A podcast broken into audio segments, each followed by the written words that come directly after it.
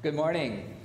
It's uh, wonderful to be with you this morning. And yes, uh, we're about to retire. And so this may be the last time we come in this way to share about our work uh, in the Philippines or wherever God has sent us. And uh, I just want to remind you that uh, I'm quite sure that Faith CRC started supporting me when I was still single, way back in 1986 when I was being sent to the Philippines. So that's what, 37 years ago. How many of you were here 37 years ago? okay, quite a few. Uh, I won't ask how many of you remember me from way back then, but, but anyway, we're really glad to be here, and we want to uh, heartily uh, thank you so much for partnering with us in God's mission over these years. It's really been wonderful. As, as you heard Bessie say, you know, we do it together. You're the home based missionaries, we're the field based missionaries. We're really partners in God's mission. And so we really want to take this day to thank you and to participate in your worship today. We have a couple of things to leave with the congregation. I'll ask Pastor Matt to come and receive these. There's a, a poster. Uh, just a thank you poster. Hope you'll find a good place to put that for a while to just uh, uh, receive our thanks for your partnership all these years. And then a book, Joining Jesus. It's really about, especially about reaching out locally with the gospel. So we hope that this will inspire and challenge you in terms of reaching out right here around your church. So uh, thank you so much. Appreciate and it. uh, it's been great to, uh, to be part of your church in this way. Uh, and I want to remind you too to be sure uh, after the service, you know, there'll be some fellowship time. There's a table out there, a display. Be sure to get some of the items. There's some cards to pick up and a few other things. Uh, so be sure to take a look and get some of those things. So uh, we're going to turn to God's Word now, and um, we're going to look at uh, Acts chapter 1. Uh, you might notice the title Pentecost, Priscilla, and Aquila. You're wondering what's, what's the connection there? Uh, we are in the season of Pentecost. It was uh, Pentecost Sunday just a few weeks ago. And usually on Pentecost, we look at Acts 2, the outpouring of the Holy Spirit there. Uh, but there is a connection with Priscilla and Aquila, but we're going to go back to Acts chapter 1 to see uh, how Jesus prepared his disciples uh, to know what to expect uh, when Pentecost came. Let's ask God's blessing in prayer. Lord God, we thank you so much for giving us your word, and we pray that you will work powerfully in us by your word and by your spirit to hear your word this morning, and that you will uh, work in us, in us in such a way that we will be transformed in our hearts, our minds, and our lives, O Lord God, by the gospel, and be faithful as your servants, your mission agents in this world. We pray in Jesus' name, amen. So let's read from Acts chapter 1, verses 4 to 9. And uh, this is what happened before the day of Pentecost uh, when Jesus was still with his disciples. Uh, Acts 1, starting at verse, verse 8, uh, verse, verse 4. On one occasion, while he, that is Jesus, was eating with them, eating with his disciples, he gave them this command Do not leave Jerusalem, but wait for the gift my Father promised, which you have heard me speak about. For John baptized with water, but in a few days you will be baptized with the Holy Spirit. Then they gathered around him and asked him, Lord, are you at this time going to restore the kingdom to Israel? He said to them, It's not for you to know the times or the dates the Father has set by his own authority, but you will receive power when the Holy Spirit comes on you, and you will be my witnesses in Jerusalem and in all Judea and Samaria and to the ends of the earth. After he said this, he was taken up before their very eyes, and a cloud hid him from their sight. And it was 10 days later that uh, the Holy Spirit was really poured out on them on the day of Pentecost. So notice that verse 8, that Jesus says that they will be his witnesses, Jerusalem, all Judea and Samaria, and to the ends of the earth. And that really sets the stage for the whole book of Acts. And that's what we see happening the disciples going out uh, by stages, in a sense, all the way to what they considered the ends of the earth at that time.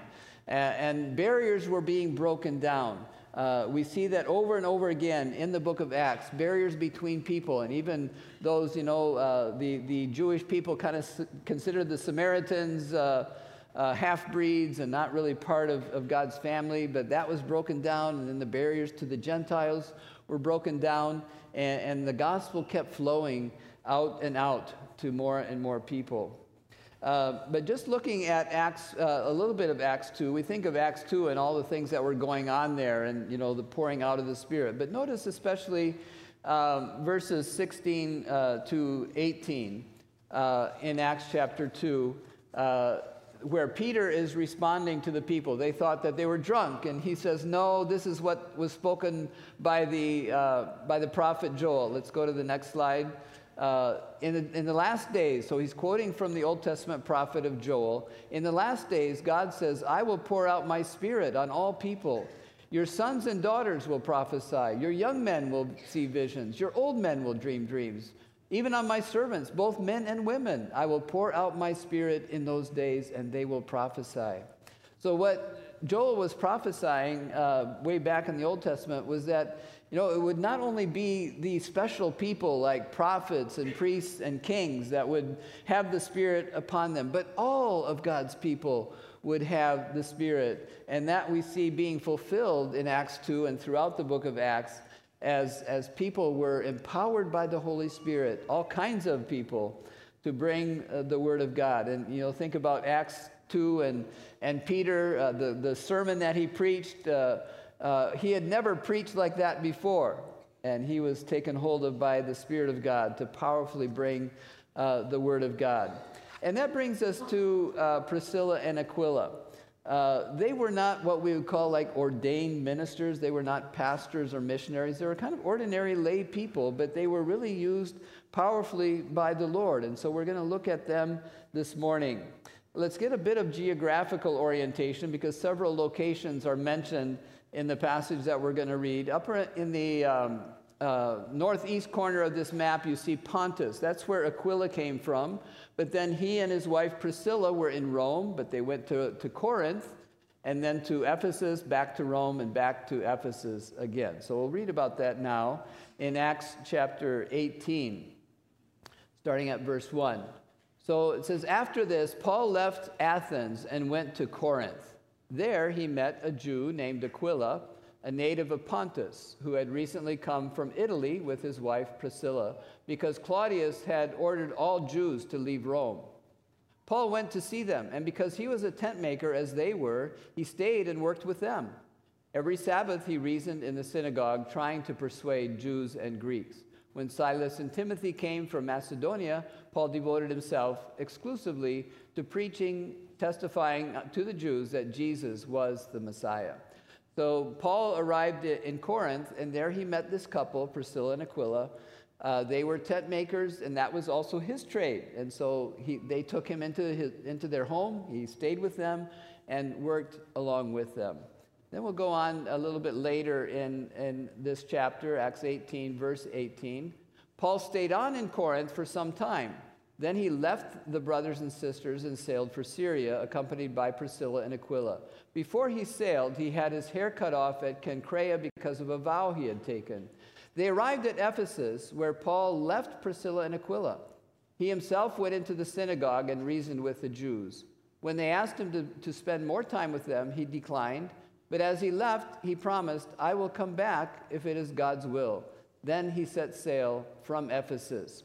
So we see that Paul brought Aquila and Priscilla to Ephesus, but then he left them there. So they continued uh, providing some leadership there in Ephesus while he was gone for some time. And then going on, uh, meanwhile, a Jew named Apollos, a native of Alexandria, came to Ephesus. He was a learned man with a thorough knowledge of the scriptures. He had been instructed in the way of the Lord, and he spoke with great fervor and taught about Jesus accurately though he knew only the baptism of John. He began to speak boldly in the synagogue. When Priscilla and Aquila heard him, they invited him to their home and explained to him the way of God more adequately. When Apollos wanted to go to Achaia, which, by the way, that's where Corinth was in Achaia, the brothers and sisters encouraged him and wrote to the disciples there to welcome him.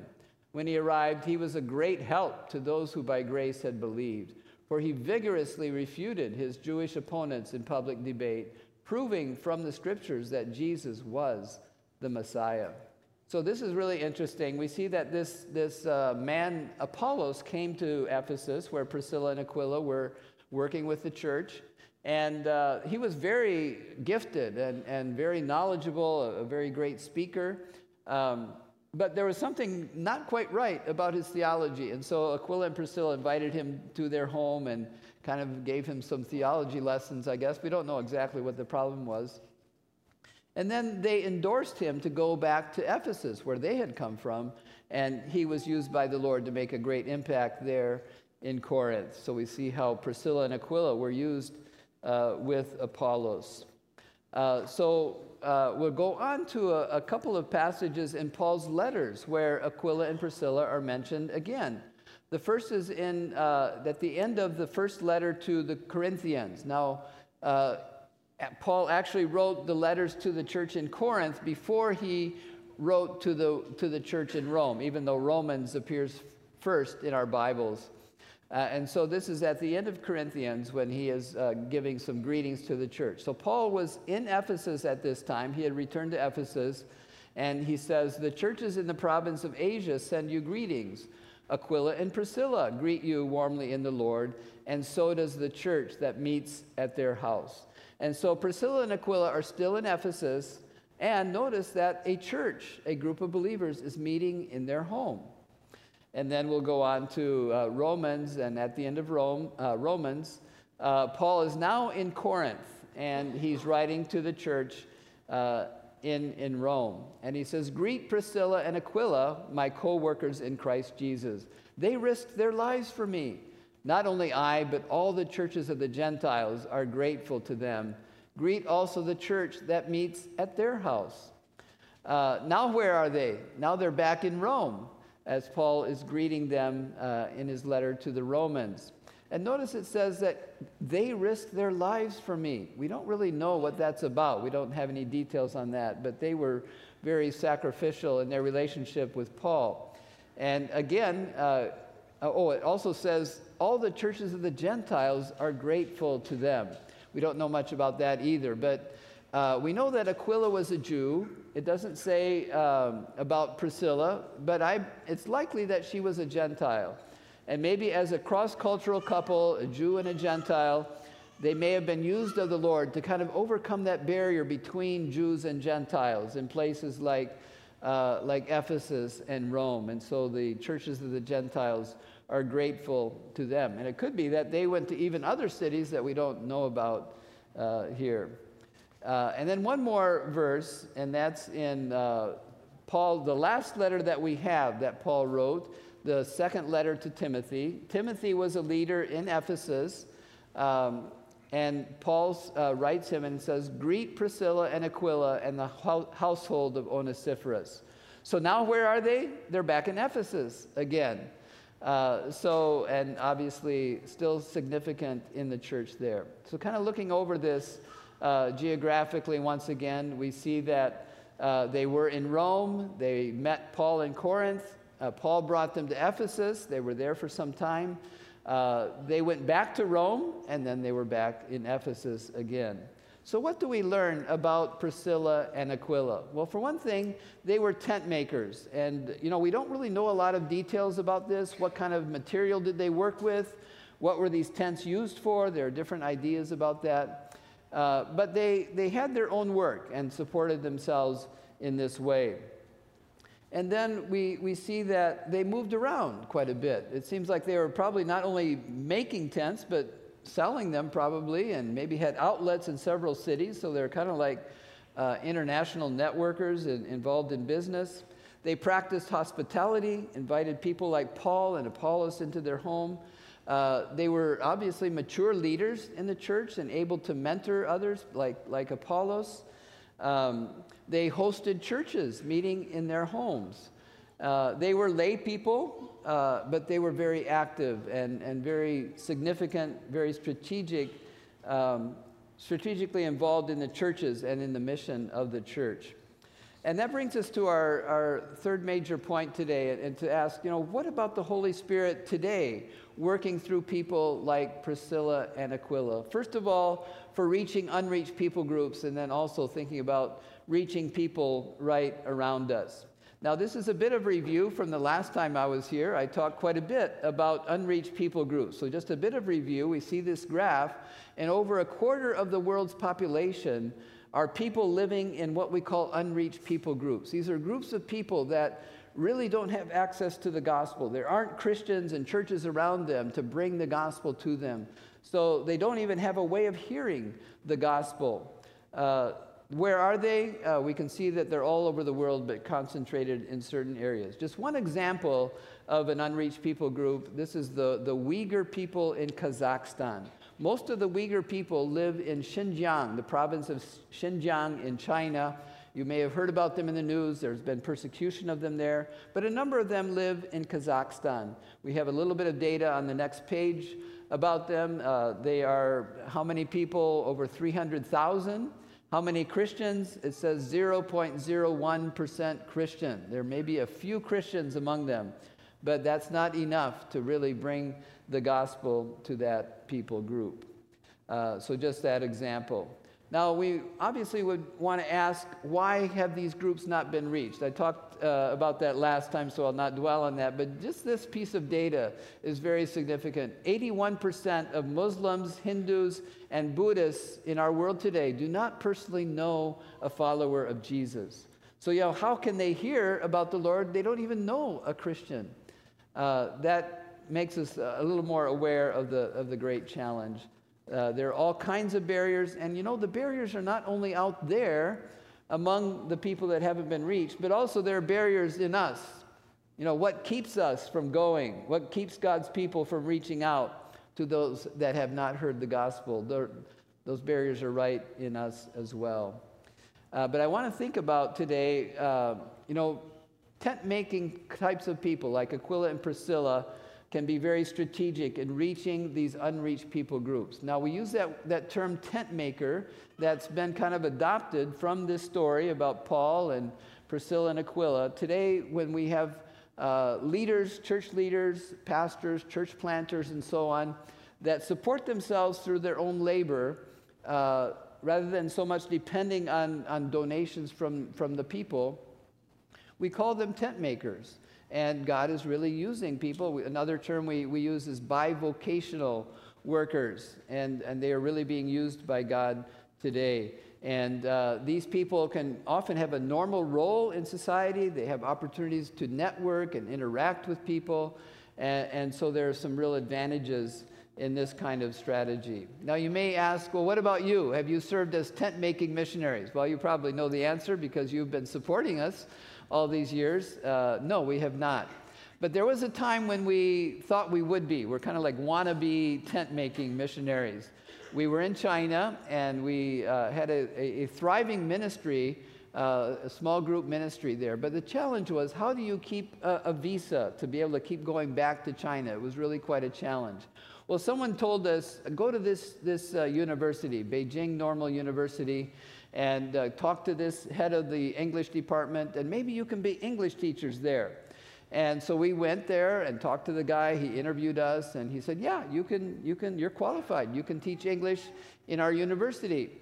And so we made plans for that. Uh, we were at the end of our, our term, and so we went back to the U.S., but we were planning to go back and, and actually be employed as English teachers. So we'd be kind of like tent makers there. Uh, now, that didn't work out because the, the mission, when we got back to our headquarters, said, Well, we want you to go back to the Philippines. And so we went back to the Philippines, and that plan didn't work out. But we did know a lot of uh, tent making workers, missionaries, uh, you might call them. We, did, we weren't allowed to use that word missionary in, in China, but there were people that had, had different kinds of jobs and uh, working among the people and also serving the Lord and reaching out, evangelizing, and, and that uh, we really saw that happening, and we praise God for that. And then when we did go back to the Philippines, I was teaching missions there, and we encouraged our students to think about that tent making kind of approach, how they could uh, possibly go out and reach an unreached people group. They could perhaps have a business or some other kinds of employment that where they could be also serving the Lord and reaching out to people. Uh, one of the graduates of Asian Theological Seminary is uh, now working in, in Kyrgyzstan, uh, and she works as an English teacher, a Filipina. And um, she's had a lot of challenges with keeping up her visa, but recently she was employed full time by a university there, and uh, that helped solve her problems. To, so now she has a visa, and that also provides some financial support. So that's just an example of how this is actually happening. And so today, uh, you know, I think about younger people, and I, I'm glad to see younger people. I think especially those who are junior high, high school, uh, college age. When I, when I started thinking about missions, I was just 10 years old. Um, so when I advise young people today how to prepare for missions, uh, I don't right away say, well, go to uh, a missionary training school or go to Bible college or seminary. Instead, I say, well, develop a career, develop a profession uh, in an area that you're interested in, become qualified, become skillful, develop your skills, and become an excellent worker. And that may provide you opportunities for going even to another part of the world, even to an unreached people group, and be used of God uh, in that way. You know, there are workers needed in all kinds of areas. One area we call business as mission. And um, you know, you think about it, business people, entrepreneurs are always networking. They're interacting, they're buying, they're selling, they're employing people. So they have lots of interaction with different people. And they can be very effective as God's servants, as evangelists, reaching out to people. And so sometimes you can take your business and bring it to another country and, and do it there, or start a new business. Uh, and, and, and God is working uh, through people like that in amazing ways. And there are all kinds of professionals that are needed in other parts of the world, including often among these unreached people groups. Obviously, medical people, uh, dental and medical, uh, English teachers, teachers of all kinds of subjects, engineers, technical people, uh, all kinds are needed. And so, especially you younger people, I want to encourage you to think about, yeah, developing a career like that. Along the way, you need to get some mission training too, but uh, consider that. And I want to encourage you to really think about that. There's nothing more exciting than to be used of the, of the Lord, especially in reaching out to those that haven't heard the gospel. And so remember once again 81% of uh, Muslims, Hindus, and Buddhists haven't, don't even know a Christian. We can become the Christian that they know, the follower of Jesus, and they can hear the good news from, from us. And so it's, it's not only about reaching people on, on the other side of the world, but also people around us. What we have a term called uh, diaspora missions. You know, diaspora means spreading around, scattering. And, and, obviously, that is happening as, as people are migrating and moving all over the world. And uh, there are refugees coming into uh, North America.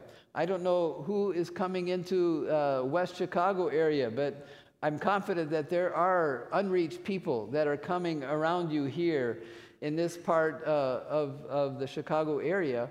And think about that. How can we reach out to them? Sometimes we may feel threatened by them and, and think, well, do we want these people moving in? Uh, but instead of looking at it that way, let's see it as God's opportunity for us to reach out to them with the good news. And once they receive the good news, they can even bring it back to the unreached people where they came from in, in their own countries. Uh, and so, yes, let's really consider uh, all the opportunities that God uh, gives us. Let's go on to the, the next slide, and uh, we remember that, yeah, there are unsaved people all around us. Uh, and just remember once again, there is salvation in no one else. Jesus made it very clear I am the way, the truth, and the life, he said. No one comes to the Father but by me. These people need the Lord. There's not a, another way of salvation, and we can be used by God to reach out to them. Uh, let's go to the next slide, and uh, we re- are reminded of, of what are the things, what are the qualities that made uh, Aquila and Priscilla especially useful to God in his mission. One thing is that they had practical, marketable skills, ways that they could serve people in ordinary life that gave them interaction with people. Uh, they were hospitable, opening up their, their heart and opening up their home to people. Uh, they were willing to serve even though they were not clergy or full time church workers. They didn't say, Paul, you do all the work, Uh, no, they were willing to, to serve as well, and even willing to serve in the background. Think about Apollos. Apollos really up front, a speaker, a dynamic guy. Uh, we don't read about Priscilla and Aquila teaching and preaching, but they were more behind the scenes, and they were willing to serve in that way, and they really made a difference, uh, even mentoring people like him. And they were willing to relocate, they were willing to move from one place to another. now, God doesn't call everyone to, to move but that is uh, sometimes is, is needed, and God calls some to move, to relocate, and uh, we've, we've had to do that a lot, and uh, it's okay. So uh, don't worry about that if that's a concern to you. But God will speak to you and clarify if that's what He wants you to do. Uh, we always need to start with prayer. We have a, a, phrase prayer does the heavy lifting. Now, what I've said today may sound even burdensome. There's, there's, there's so much to do, there's so many people that need to be reached, the challenges are so great, but we need to just start with prayer, and God will lead us on from there. Start with praying with people right around us, and ask God also how we can be praying for unreached people groups. And uh, if you'll take some time with us, we can, we, after the service, we can share some ways to do that in very meaningful ways. I want to close with uh, Revelation 7, verses 9 to 10. And uh, this is where Paul received this great vision from the Lord about what would be happening in, in the future. And so he puts it this way After this I looked, and there before me was a great multitude that no one could count from every nation, tribe, people, and language, from uh, standing before the throne and before the Lamb. And they were wearing white robes and holding palm branches in their hands. And they cried out in a loud voice Salvation belongs to our God who sits on the throne and to the Lamb. What a great vision. And we have this to look forward to when Christ comes again. But you know, brothers and sisters, uh, that multitude is not complete. There are still not only missing individuals, but whole people groups missing from that multitude. There are not people from every nation, tribe, people, and language uh, among God's people today. They still need to be reached out to. And God calls us to be part of His mission to reach out to these people with the good news. In a few minutes, we'll be celebrating the Lord's Supper. But think about those who are missing at this table, at the table of the Lord, especially these people that have never even had an opportunity to hear the good news. They deserve our priority. God wants to use all of us. And so let's each discern how does God want to use me uh, for this mission in His world today? Let's pray. Lord God, we are amazed that you would uh, choose us to be your mission agents in this world. We feel so inadequate. Um, there's so much that seems to hinder us, Lord, but I pray that you will give each one of us the discernment to know how you want to use us. Lord, we think about those unreached people groups that mostly are far from us, and uh, we pray that you will overcome the barriers and that you will provide the bridges to reach them. And uh, we pray that you'll use us as you please. We also pray for those right around us that haven't heard the good news, and uh, pray that you'll equip us to reach out to our neighbors with this great news and uh, empower us by your Spirit, O Lord. We pray your blessing upon Faith CRC. We thank you for its ministry here in the Elmhurst area. Pray your ongoing blessing on their local ministry and on their involvement in, in global missions, O Lord God. Bless them in this, and uh, may they uh, be mightily used of you, O Lord, for your glory. In Jesus' name, amen.